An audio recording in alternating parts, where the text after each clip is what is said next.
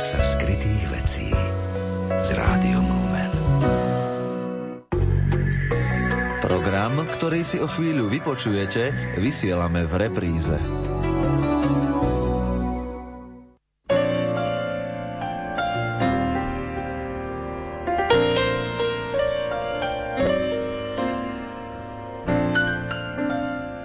Príjemné a pokojné nedeľné popoludnie, milí priatelia poetickej literárnej kaviarne.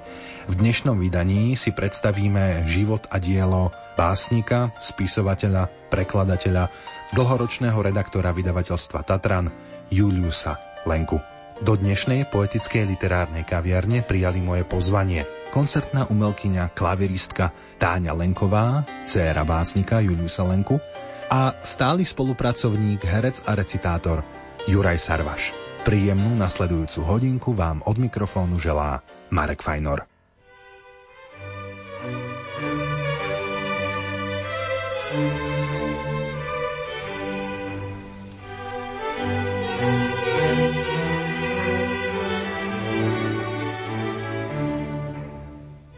Videl som veľa mostov, riek a miest, no oprchnuté roky vravia mi, že svet som uzrel iba škulinou.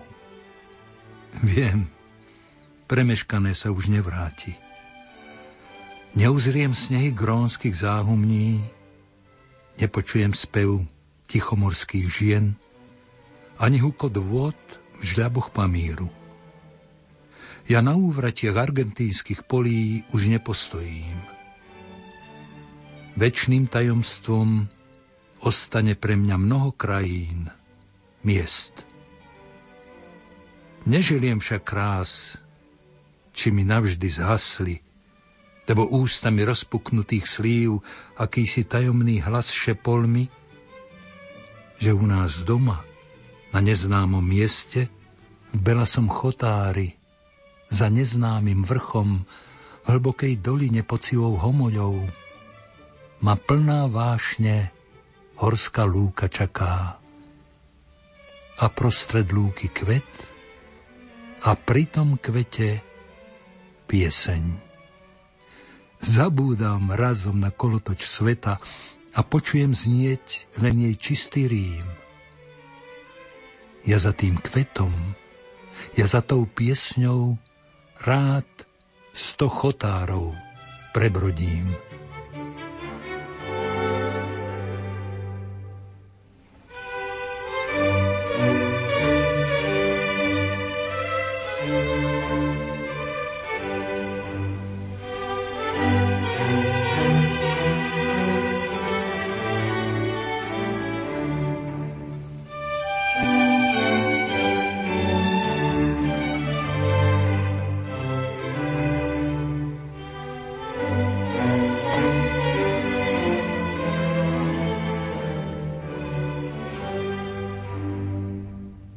Na úvod dnešnej poetickej literárnej kaviarne ste si vypočuli báseň Kvet a pieseň básnika, národného umelca Juliusa Lenku, ktorému dnes venujeme dnešnú poetickú literárnu kaviareň.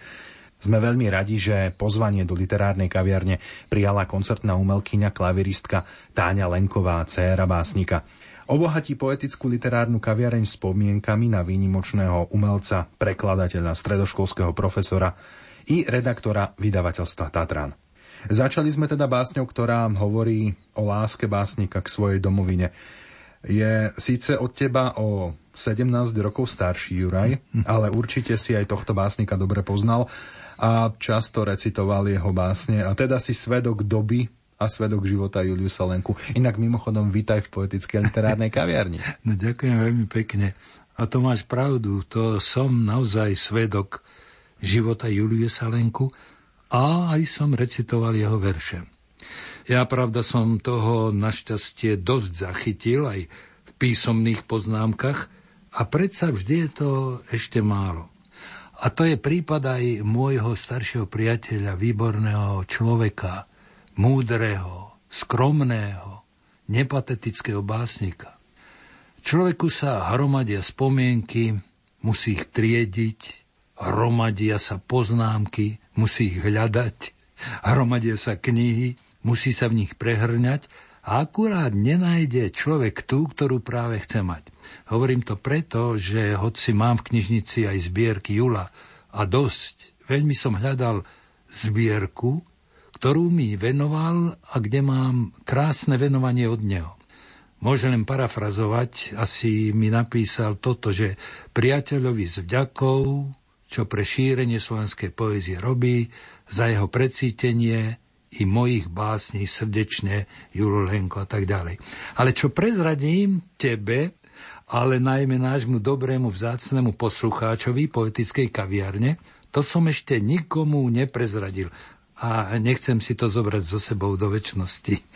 Roku devätnásťsedemdesiatštyri pred Vianocami vyšla Julovi zbierka Stužková slávnosť, ktorá sa stretla s mimoriadnym ohlasom.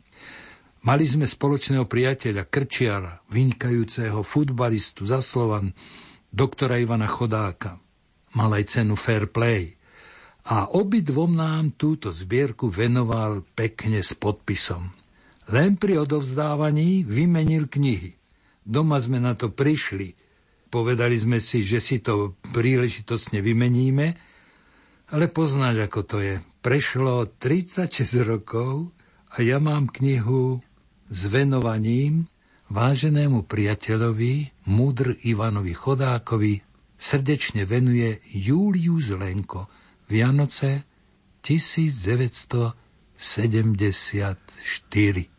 A tak moja tajnosť je von. Niečo máte s pánom doktorom spoločné, aj ty si bol vynikajúci futbalista. Áno, a dnes je to skutočná rarita. Veď preto sme boli aj veľkí priatelia aj s Ivanom. No ale vráťme sa teda k Juliusovi Lenkovi a k tvojmu rozprávaniu o ňom. Dobre, ale ak dovolíš, moje rozprávanie o ňom si rozdelím na tri hlavné body, respektíve na tri stretnutia. Idem si po kolonáde v Karlových Vároch a ani by ma vlastne nenapadlo, že stretnem Júlka s milou jeho manželkou Martuškou, ktorá ešte žije, má deväťdesiattri rokov. Samozrejme, vítanie presrdečné. No a ako ináč, vie si predstaviť, že sme to museli ísť osláviť a pripiť si dobrým vínkom. Bol krásny deň, slnko svietilo, tešili sme sa. A čo ty tu, Júlko? Užívam si penzie, Ďurko môj. A vykladal mi svoju filozofiu dôchodku, ktorú ale začal praktizovať. Ďuro, vraví mi, teraz som slobodný, nezávislý. Tri roky som nadrábal a viac nič. Nikto mi nerozkazuje, píšem, kedy chcem, na vínko idem, kedy chcem. S ľuďmi sa stretávam, s ktorými chcem, ale len s tými dobrými. Myslím často na jeho slová a mal svetú pravdu. Julo, lahodná reč, trošinku akoby prerývaná, dobré oči, ušľachtila tvár, celkom ako jeho poézia. Toto prvé spomínanie zakončím krátko jeho veršami.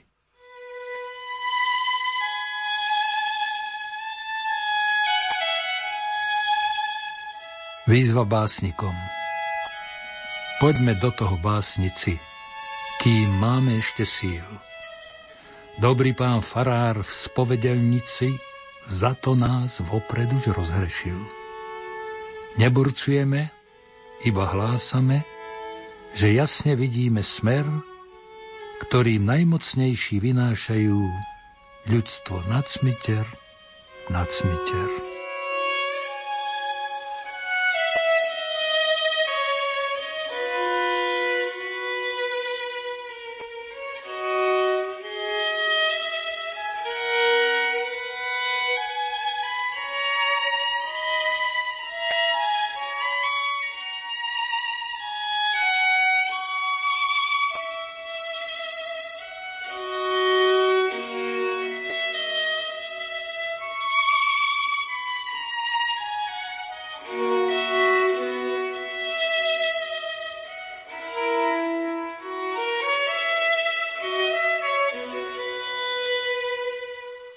Dnešná poetická literárna kaviareň je venovaná básnikovi spisovateľovi, prekladateľovi Juliusovi Lenkovi.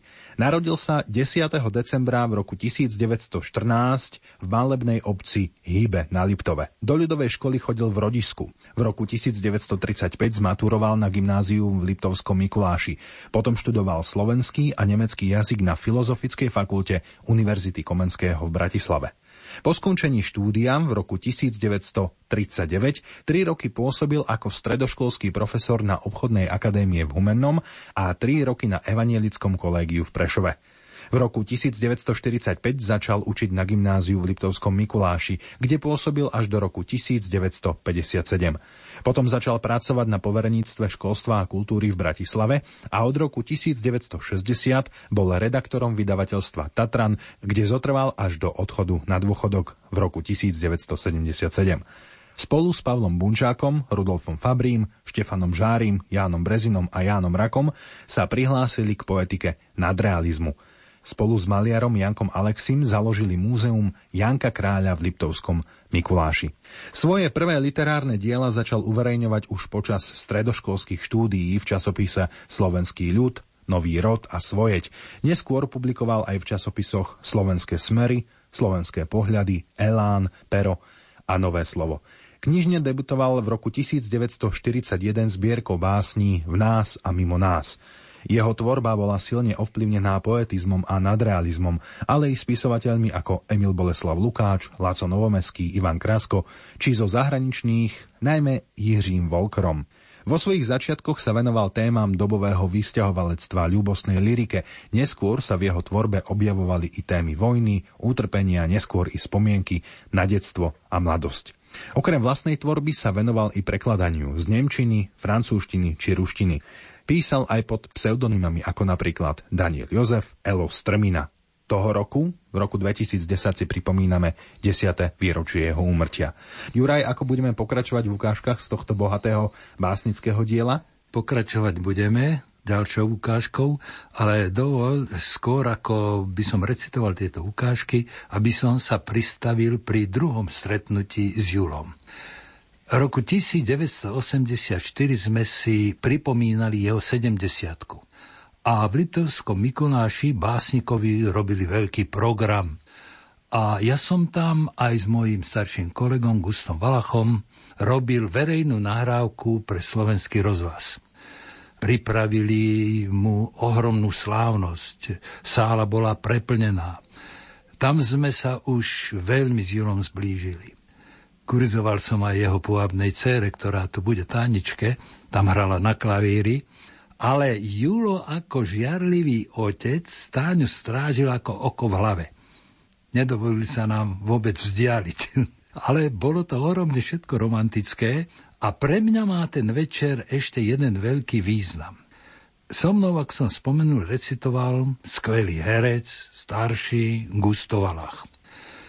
Pozval ma ako starší kolega na víno, dokonca nad ráno v noci na jeho izbu a do rána sme s týmto trochu zvláštnym človekom diskutovali, filozofovali i sa hádali, tak ako o tom píšem aj v knihe Spoza kulís dva. A tu som ja napísal Julovi aj báseň, ktorej som do rímov pospájal aj všetky jeho doterajšie zbierky. No a to, čo som spomínal v úvode, báseň nie a nie nájsť. No, ma to mrzí, ale ja viem, že keď budeme o päť rokov si pripomínať ďalšie jubileum, že tu báseň Marek určite nájdem.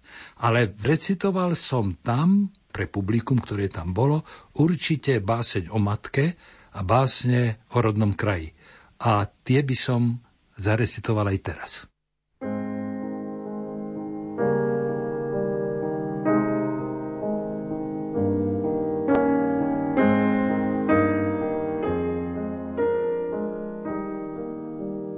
Ticho. Ako je ticho v tomto dome? Povedľa mama spí. Zálkalo srdce v nemom zvone od náhlej bolesti. Ako je ticho v tejto izbe, hodiny zastali, kým z priečky klepli do noci dve, váhali, váhali. a ticho jej na priedomí. Nečuť tam ani hlas. I vtáci skoro na jabloni sa uložili spať. Dnes je tak ticho všade, všade, ani len nedýchni. Len hmly sa plazia po záhrade a pozvoľna sa tmí. Ticho je na zemi i v nebi a svetlom radostným sa z diaľky usmievajú hviezdy, to mama kráča k nim.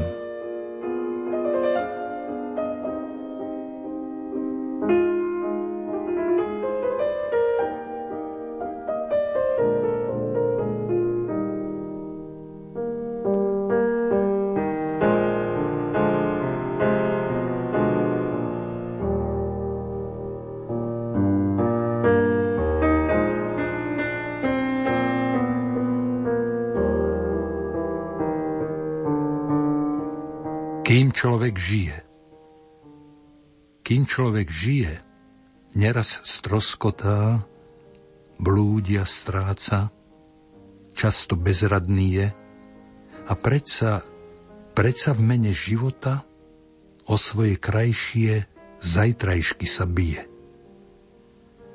Koľkokrát dymilo sa z pištolí, koľkokrát hlavne čierne zrno siali. A predsa chodí oráč po poli a teplé lvožka klasom stelie z jary. Oslepli mestá, kľakli do ruín a predsa dvaja, čo sa mali radi, platany svetiel zasadili k ním a boskom vzkriesili ich promenády. A koľko lodí do studených láb už schmatlo more, pritislo ich ku dnu. A predsa dvaja sadli na koráb a znovu začínajú cestu bludnú. Koľko len dní, jak čiernych bobúľ, dal ti život na stôl. Možno i dnes ráno máš v ústach horkú chuť a v srdci žiaľ. A predsa chytáš kľučku mäkkou dlaňou.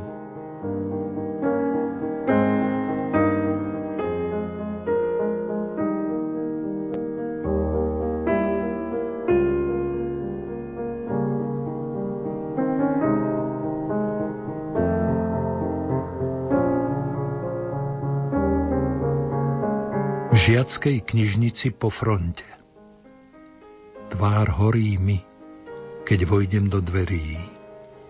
Hrby kníh, črepy kultúry a krásy, na dláške ležia ako zbité klasy, keď prešla búrka a jej údery.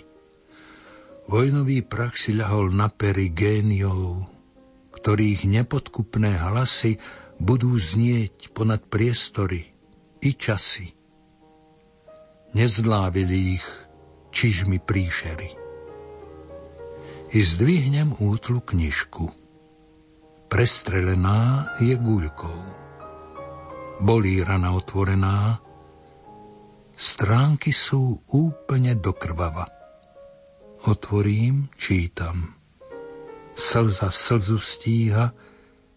Keď sa mi v očiach známy nadpis myhá, krvavé sonety Hviezdoslava.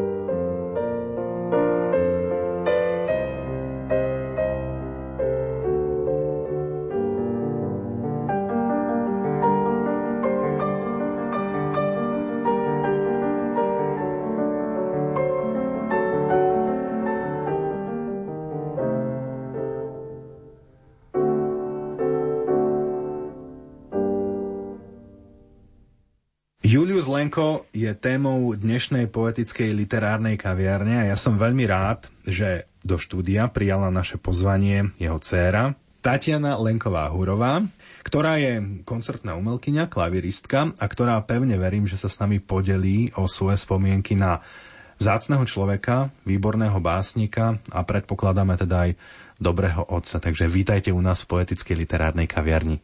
Ďakujem veľmi pekne. Aký bol Julius Lenko otec?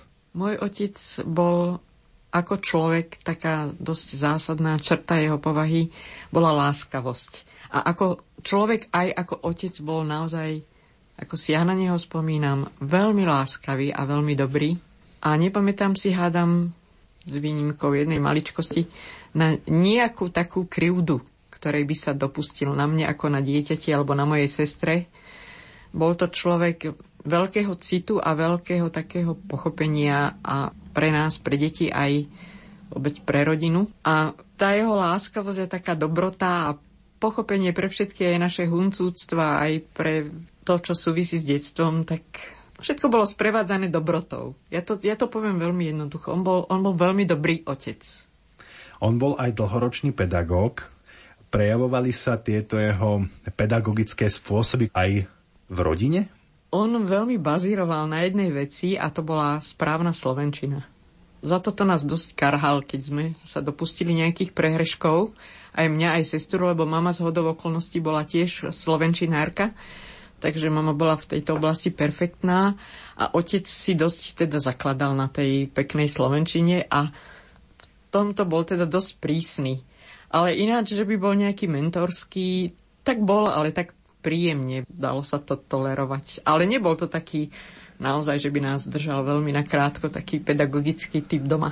A aký bol, keď tvoril? Ja si myslím, že tak ako väčšina tvorivých ľudí potrebuje pre svoju prácu takú samotu a sústredenosť, tak otec takisto.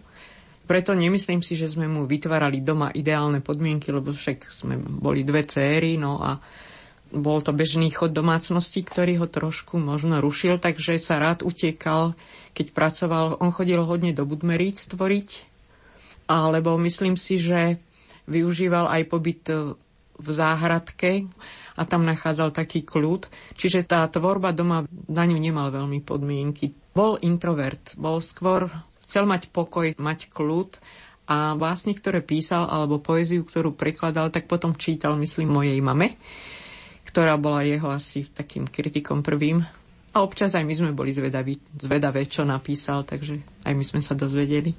Musím sa vám priznať s jednou vecou, že ja som sa s tvorbou vášho otca stretol ako dvanásťročný a vtedy som tak začínal hrať na klavíri a v jednej zbierke niekoľkých slovenských básnikov som našiel báseň s názvom Cérke.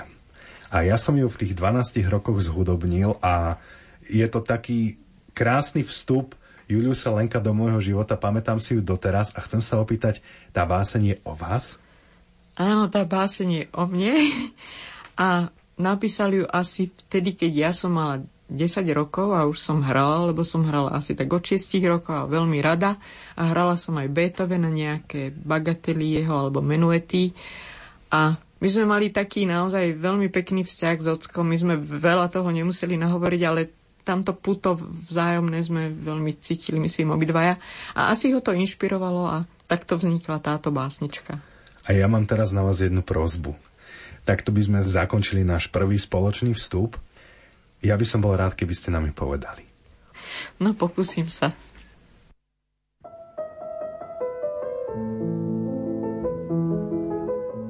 Toľko lásky a nehy v očiach máš, že každou vecou bývaš očarená. A keď mi hráš, keď hudbou Beethovena celý náš byt až po strop naplňaš a v notách zvučných ako hrkálky i tvoje malé detské srdce bije, ja spoza záclon každej melódie na tvoju cestu hľadím do diaľky. Choď ňou a nezblúď, i keď cesta tá raz bude priama, raz kľukatá, raz pôjde slncom a raz cez výchricu. Život neplynie ako sladký sen. Má výchry, blesky. Ako Beethoven. Len majster zvládne jeho klávesnicu.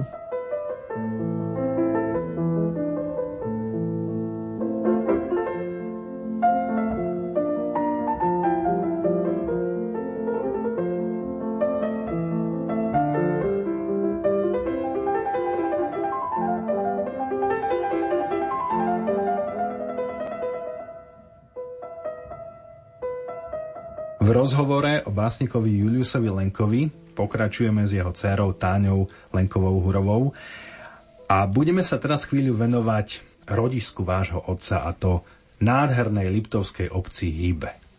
Aký mal vzťah k svojmu rodisku? Otec mal naozaj veľmi srdečný a veľmi trvalý vzťah k Hybiam a vôbec k tomu podtatranskému kraju.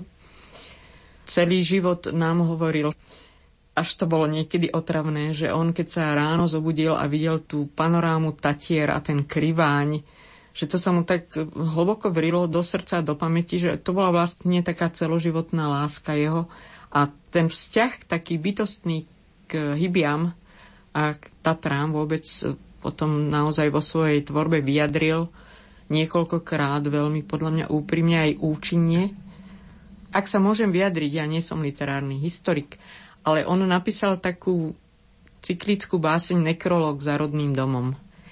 A to je vlastne o tom, ako prežíval, keď zbúrali jeho rodný dom, kde prežil krásne chvíle, ťažké chvíle, lebo veď vtedy sa nežilo ľahko a on bol do tej práce na poli zapojený a na lúkach chodieval kosiť, ako nám hovoril. V jednej ruke kosu, v druhej knihu, to bolo to také jeho obľúbené. No takže k tomu kraju on mal veľký vzťah a keď potom ten jeho rodný dom zbúrali, tak on to naozaj prežíval a podľa mňa veľmi pekne aj v tej básni vyjadril. Takže Hybe to bola celoživotná láska. A preniesol túto lásku k rodnému kraju aj na svoje deti?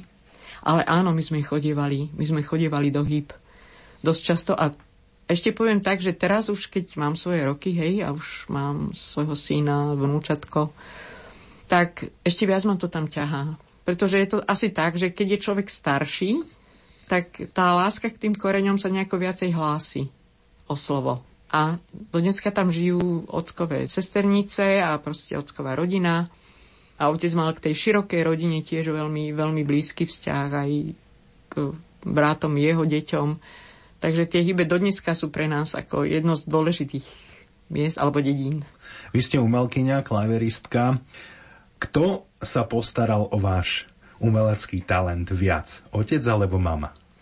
Tak mama, ona bola tak všestranne umelecky založená alebo disponovaná. Ona recitovala, hrala na klavíri, sama písala poéziu a pekne spievala. Tak myslím si, že táto hudobná zložka prešla z mami na mňa. Hej, toto isté nadanie hudobné.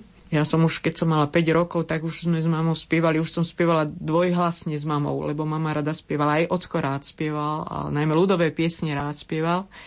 Takže toto, toto asi mám po mame, ale to takéto celkové umelecké cítenie asi to aj po oteckovi, lebo tak hudba a poézia majú blízko k sebe. Ja si myslím, a teraz netuším, pretože som nezažil žiadne vaše vystúpenie, ale podľa mňa ste určite otca doprevádzali na klavíri.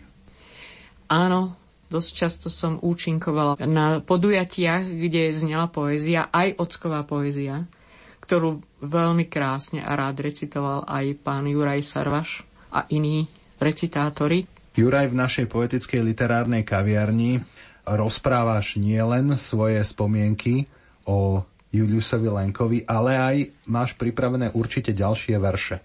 Aké to budú?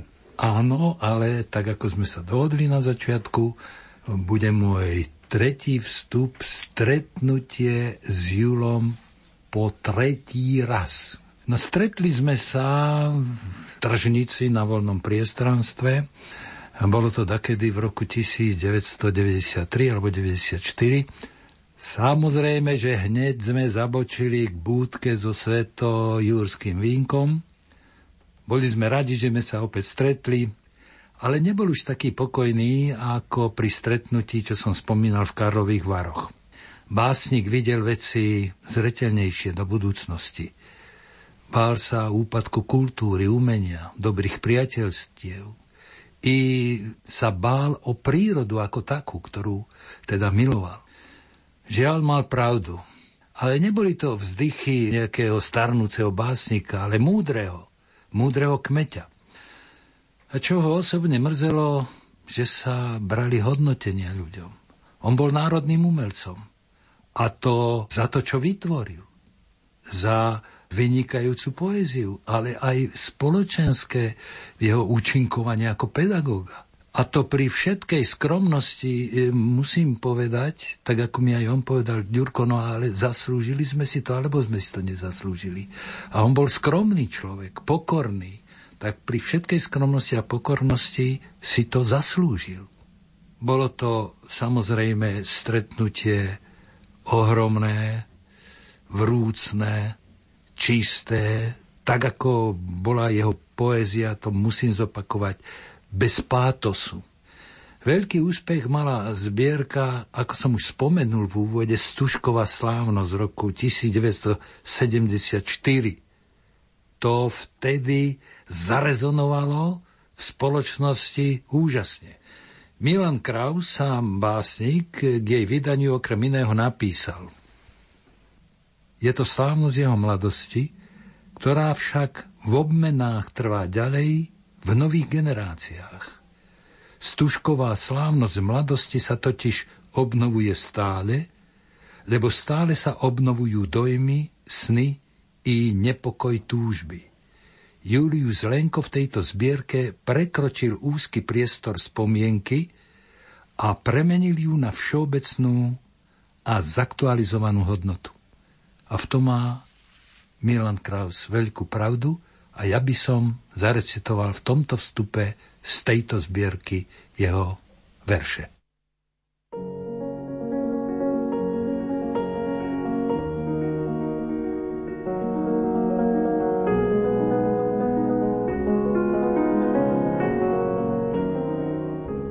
Romanca o študentskej láske. Ty, ktorú nájsť som túžil v svete šírom, bola si ešte kdesi v neznáme. Za tebou, ako decko za motýľom, som načahoval ruky zráňané. Pevne som veril v tvoje jestvovanie, bo vždycky pri myšlienke na teba svet skrásnel mi a zjasnil nečakane, jak keď sa ruka v skvostoch prehrebá. Od piesní na páračkách s nôtou clivou som klepot tvojho srdca načúval. Pre cestu k tebe som si náruživo koníka túžby striebrom podkúval.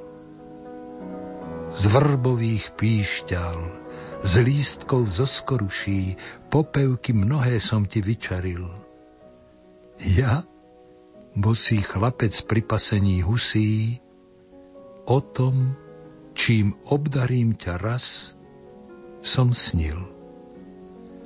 Vedel som, že byť niekde musíš. Stíhal som tvoje stopy. Márne. Ustatý na zboreniská som si večer líhal a púšťal koníkovi opraty. Až raz, keď prechodil som cez park mestský, uvidel som ťa v šatách belasých. No obličaj svoj, spola ešte detský, v dievčenskom stude odvrátila si. Prečo som strpol, jak keď z nenazdania nad hniezdom v kroví chlapec úžasne. To si mi vošla prosto, bez klopania, prvými krokmi do básne.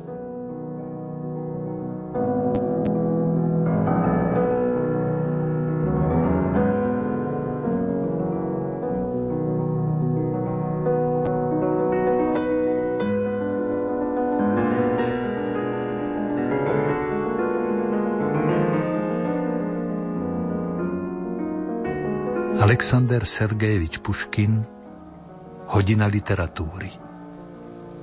Spieval aj nám. Aj nám ho zastrelili. On svojím veľkým srdcom dosiahol až k našim prahom. Zbytím toho srdca reč ruská menila sa na hlahol. keď v tmavom plášti Petrohradom chodil, či ľúbiaci, či hnevom kypiaci. Pod plášťom nemal dýku, ale líru a strún jej ľakali sa v paláci. Z Michajlovského dosál cárskych nosil vzdor mužíkov, ich svereposť a žiaľ. Kam prišiel, žiaril slncom, svietil pravdou, priehlštím dobré city rozsieval.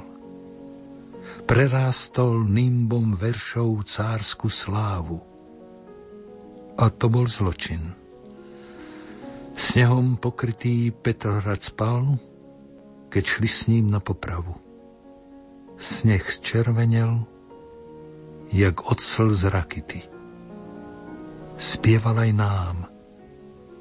Aj nám ho zastrelili.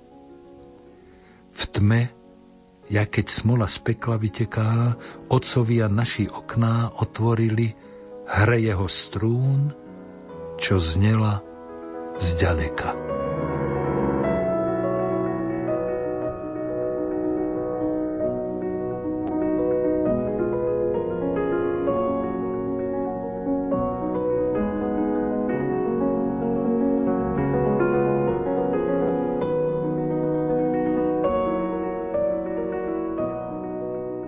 Matematik.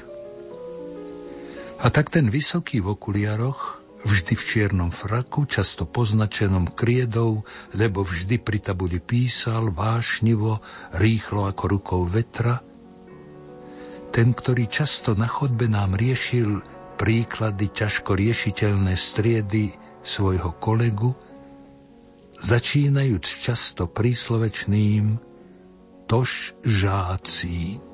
Teda ten, ktorý nám dával z vlastného vrecka peniaze na tuš, uhlomery, perá, a ktorého sme z vlaku vídali, ako sám ide v daždi, vetre, mraze, kam si za svojou čudnou vidinou, sám čudák, ako všetci v našich očiach.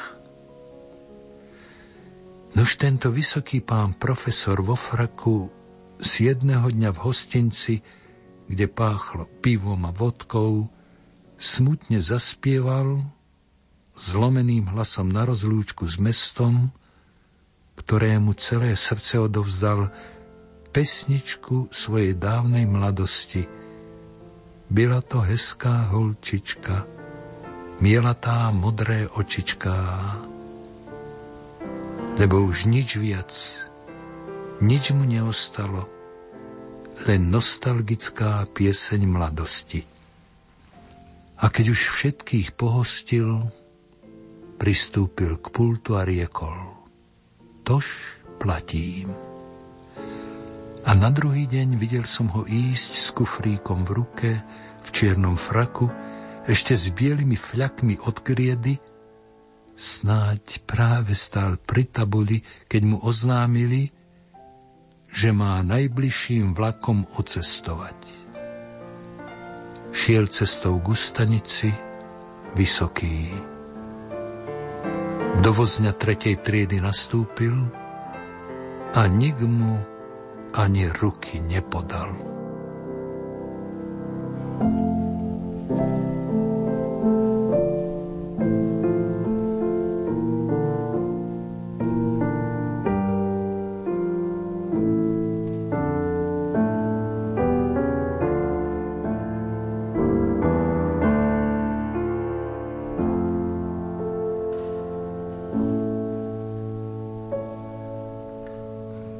Dospelosť. Raz každý príde po svoj slnovrat i proti svojej vôli dozrie časom. Do kruhu múdrych vážne sadne si s rozhodujúcim, nesporadným hlasom. A nebude môcť z neho uniknúť za samopašným škriatkom kratochvíle. Kormidlo musí zdržať ako muž na dlhej plavbe do poslednej míle. A pritom i sám múdry musí byť. Však čo je múdrosť? Vedia o tom stromy, čo z roka na rok rodia ovocie. A vedia o tom kvety mnohých vôní. Vie o tom tráva, a vie o tom zem, keď v teplé jarné rána bez ponosy sa dáva orať dobrá oddaná. Vie o tom voda, ktorá lode nosí. Čo je to múdrosť? Kedy poznáš ju ako chuť raže v každodennom chlebe? Prírodu skúmaj. Z kvetu býva plod. Múdrosť je vernosť dobrým citom v tebe. Čo v sebe krásne máš, to rozmnožuj. Pír vytrhaj a kypri pôdu klasom. Sedávať budeš v kruhu dospelých s rozhodujúcim, nie s poradným hlasom.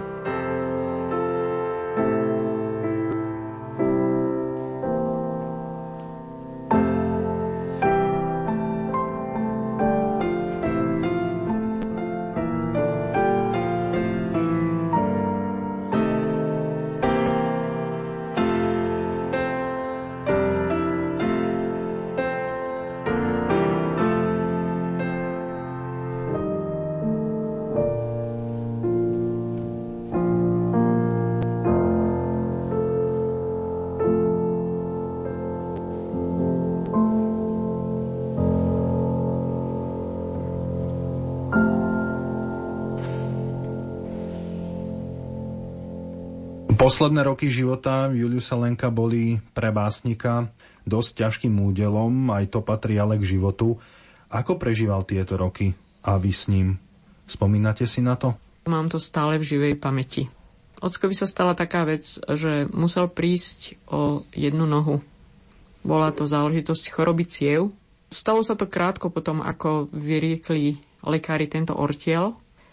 Asi v štyri dní, nemohol sa na to ani veľmi pripraviť. My sme to prežívali veľmi bolestne. Ale ocko, tak ako celý život, aj v tejto situácii veľmi ťažkej sa zachoval veľmi hrdinsky. Tá noha bola amputovaná a otec, keď sme sa s ním prvýkrát po operácii stretli, tak on bol ten, ktorý nám vlieval akúsi nádej a náladu. A to trvalo aj po príchode z nemocnice. On sa potom učil chodiť s tou protézou a tak on to sa snažil brať tak humorne, že koníček mojho psa. A proste nikdy som nepočula nejakú sťažnosť, ale to bolo aj predtým, keď celý život otec nebol človek, hoci bol mimoriadne citlivá duša. Neťažkal si, nesťažoval sa a keď mal nejaké fyzické problémy, nikto o tom nevedel. Potom nastala situácia, keď muselo dojsť aj k amputácii druhej nohy a to už bolo dva mesiace necelé pred jeho skonom.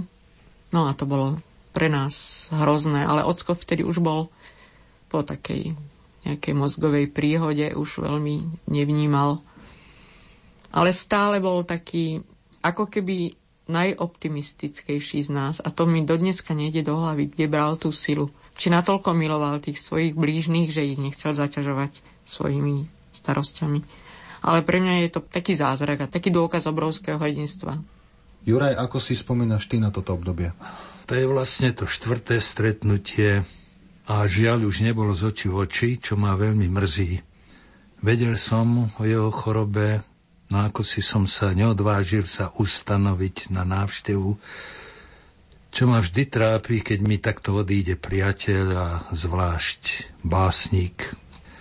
Bol som, ako sme už spomínali, aj tu pri Rudkovi Fabrim, pri Jankovi Smrekovi. A tak toto stretnutie bolo potom už len jednostranné. Keď som sa s ním lúčil jeho veršami pri jeho odchode do večnosti. A tak aj teraz niekoľko veršov z jeho zbierky Večerné verše.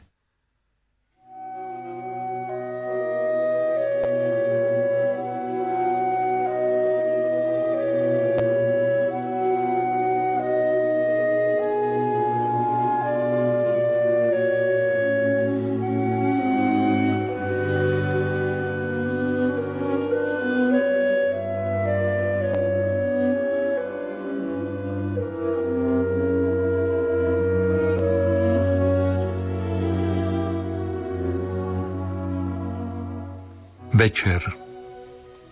Už vo mne stmieva sa, už sa i vo mne šerí.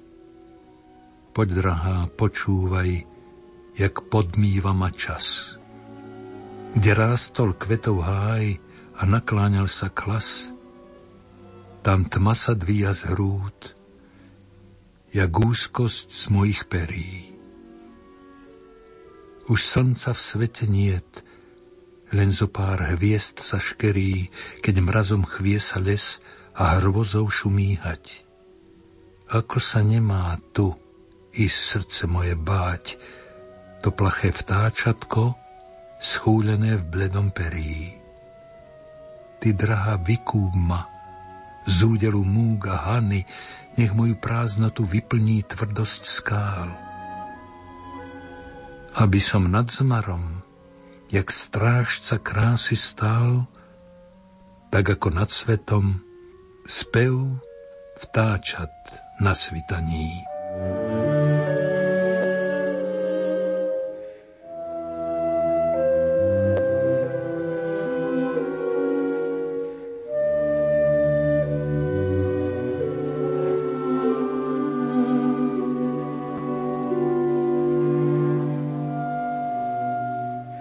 Tichu štyroch stien.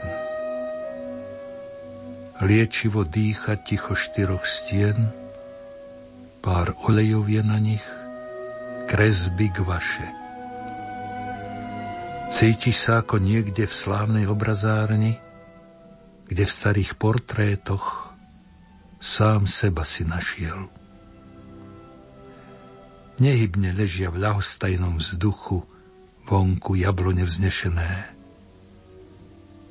To bohabojné roditeľky sú už za života blahorečené. Čo ešte k blahorečeniu mám pridať?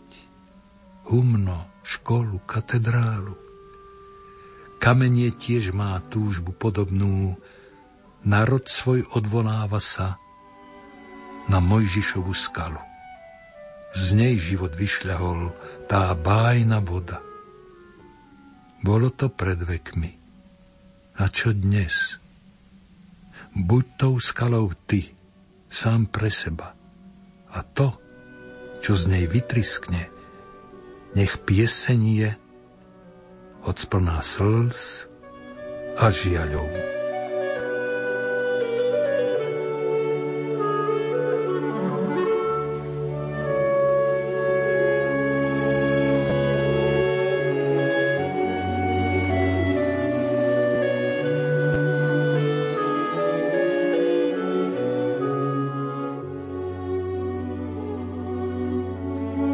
Teraz v kmeťovskom veku.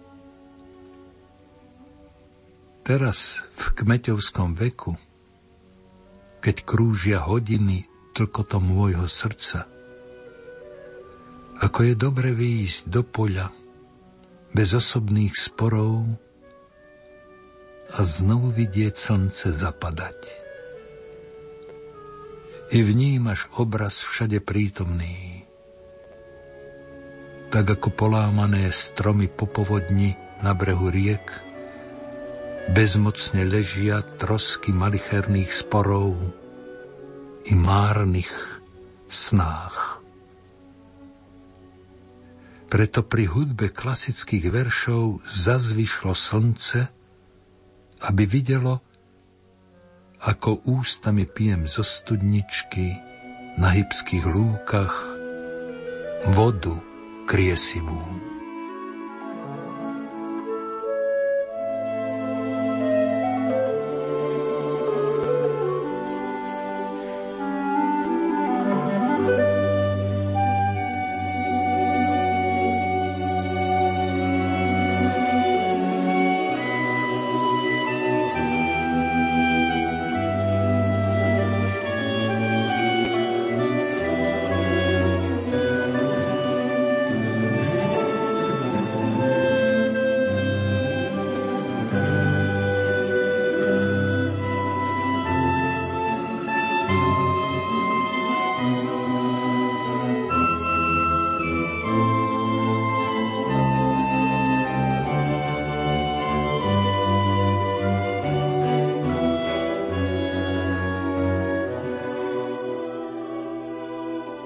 Ráno. Privstal som si a oblok otvoril. Medenka hovor sa ligoce slnkom. Z horárne vyšla k potoku deva a umýva sa v zurčiacom striebre. Júnovú lúku s paletou kvetín diamante rosy zdobia jak partu. Pípol prvý vták. Hore dolinou zbor výletníkov na výlet kráča a leopardia koža rúbaniska sa horským hmyzom začína mrviť. Je ešte ticho, iba v diaľave počuť hučanie ťažkých motorov. Pozdravujem ťa, nový, krásny deň. Pozdravujem ťa, hoci dobre viem, aká je tvoja nádhera vratká. Diamanty rosy zmenia sa v paru a lúka padne za obeť kose.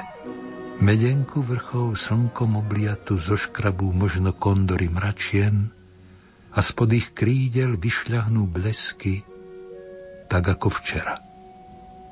Potom sa zmúti, vtáčky sa stúlia do pazúk svrčín, zmlkne zun hmyzu a mladá deva sa z jahodiska rozbehne domov. Celý svet zamrie. Ja sám zatvorím pred hrvozou búrky jediný oblok, tak ako včera. Len stará rúbaň sa ešte krajšie rozvie v daždi a v zlatých bleskoch zažne si lustre divizien, mukýň, malín a hlov. A keď sa slnce usmieje na svet, na stromoch v tráve zažieria šperky nádherným leskom. Tak ako včera a v otvorenom okne horárne usmie sa tvár dievčiny krásnej. Vítam ťa ráno, tak ako včera.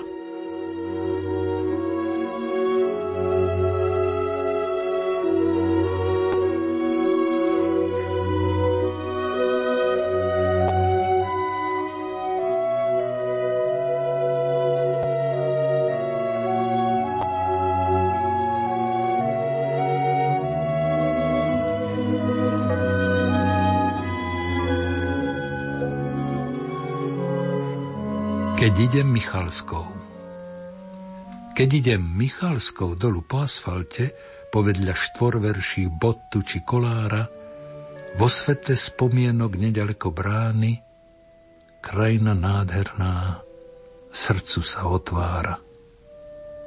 To pravlasťou múz popred Tatran kráčam, v storočiach ako vo višňovom sade vidím tých, ktorí stromy sadili tu, pre nás a naše pokolenia mladé. Počujem básne, povesti a piesne. Z tiem priepasti sa vzniesli na výslnie a tých, čo skladali ich, vidím zblízka, aj národ vidí ich a k srdcu si ich vinie. Nás čas a my v ňom. Ticho, podsta otcom. Keď však zasnený pozriem na pútače, akoby na mínu som vstúpil. Výbuch, rachot. Kultúra v rozmetanom rumovisku plače.